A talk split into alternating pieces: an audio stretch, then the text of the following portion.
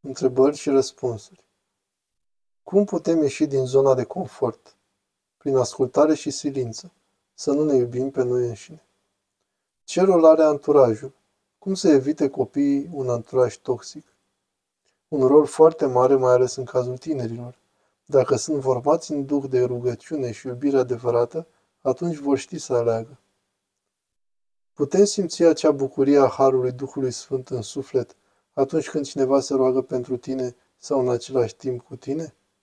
Da, dacă este rugăciunea lui puternică și sufletul tău receptiv. Cum să ne vindecăm de creștinismul căldicel? Prin ascultare și constanță. Să nu cădem la învoială cu iubirea egoistă de sine. Părinte, cum să evităm gândul că știm mai bine ca părinții noștri, având acces la mai multă informație acum?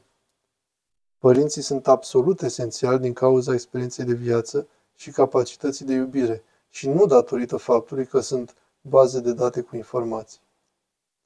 Îmi puteți da un sfat pentru a scăpa de patima telefonului și a televizorului în cazul unui copil de 11 ani? Să aibă un program duhovnicesc constant și să stea cu alte persoane, părinți și prieteni. Părinte, de vreo câteva zile am o perioadă cu gânduri foarte multe în timpul rugăciunii. Oare de ce? Poate că te-ai mândrit sau și ai judecat pe cineva. Uneori însă harul se retrage orice ar fi și trebuie să fim constanți și atunci se va întoarce. De ce dragostea față de Dumnezeu este legată inseparabil de dragostea către aproapele? Pentru că Dumnezeu este comunitar și este iubire. Cum putem identifica dacă voia noastră este identică cu voia lui Dumnezeu? După roade, dragoste, bucurie, pace, îndelungă răbdare. Părinte, cum putem să dobândim trezvia duhovnicească? Primul pas este tăierea grijilor neesențiale și a contactelor neesențiale cu lumea. Dacă Adam nu păcătuia, trăia în rai, iar noi dacă ne păzim și ne curățim de păcate, dacă ne înfrânăm, putem trăi și simți împărăția raiului încă de pe pământ? Cum? Da, evident. Adam a fost dat afară din rai din cauza păcatului și noi ne vom întoarce prin virtute, pentru că raiul este întâi de toate o stare și după aceea un loc. Cum se depășesc mustrările de conștiință odată spovedite, care însă tot revin, astfel încât să nu se ajungă la deznădejde, care poate ruina sufletul și lupta? Să nu dai atenție acestor gânduri. Sunt de la vrăjmași. Părinte, ce activități putem face atunci când mintea ne obosește la rugăciune și simțim nevoia să facem o pauză de la ea, astfel încât să nu cădem nici în extrema de a ne depărta de Dumnezeu. Studiul, cititul Sfinților Părinți și luatul de notițe. Dacă ești obosit, citește ceva mai ușor. Dincolo de asta, o plimbare în natură, parc, pădure, etc., ajută mult. Cum îmi dau seama dacă sunt obosită, stoarță de energie, doar din cauza bolii sau și a duhurilor rele?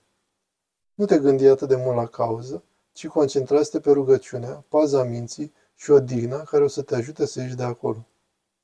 Ce înseamnă să plăcem lui Dumnezeu? Înseamnă iubire și fericire. Părinte, cum să ne deschidem sufletul? Cum să învățăm să iubim pe cei ce ne fac răul? Roagă-te lui Hristos să-ți dea iubirea sa. Dincolo de asta, gândește-te la veșnicia ta, la rai și iad. De ce după momentul teofaniei, Sfântul Ioan Botezătorul nu a lăsat toate și nu a urmat Mântuitorului ca apostol? Pentru că a avut altă lucrare de la Dumnezeu. Trebuia să se micșoreze și să mărturisească despre Hristos ca sursă independentă. După descoperirea făcută de Dumnezeu, de ce a mai fost necesar ca Sfântul Ioan Botezătorul să-și trimită ucenicii la Hristos ca să-L întrebe, Tu ești cel ce trebuia să vină sau să așteptăm pe altul?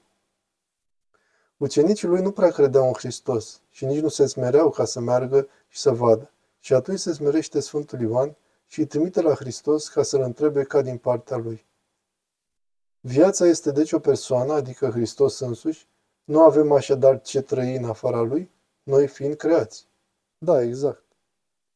În trecut, sfinții reacționau imediat la rugăciunile mele, dar acum durează. Sunt în așteptare. E nevoie de răbdare. Notă. Noi trebuie să facem ce vor sfinții și nu sfinții ceea ce vrem noi. Ce să fac să învăț să tac mai mult? Să nu mai dau răspunsuri imediat, ci să mă gândesc o clipă. E bine să nu meargă limba înaintea minții. Trebuie să fim sinceri, însă să avem înțelepciunea să ne gândim cum o să primească ceilalți cuvântul. Dacă nu suntem întrebați, să nu vorbim. Teama uneori că nu facem destule pentru Dumnezeu, că nu ne străduim destul, nu este și ea un fel de necredință sau chiar mândrie? Depinde. Dacă îți generează anxietate și deznădejde, sunt de la cel rău. Totuși, puțin e bine. Cum să reacționez când mi se spune, dar pierzi viața, de către prieteni care țin la mine, pentru că nu mai fac lucruri despre care ei știau că mă defineau înainte. Pur și simplu nu mai simt nevoie. Nu da atenție și nu te neliniști. Oamenii lumești nu sunt cei care dau sistemul de valori. Dumnezeu cel etern este cel care dă acest sistem.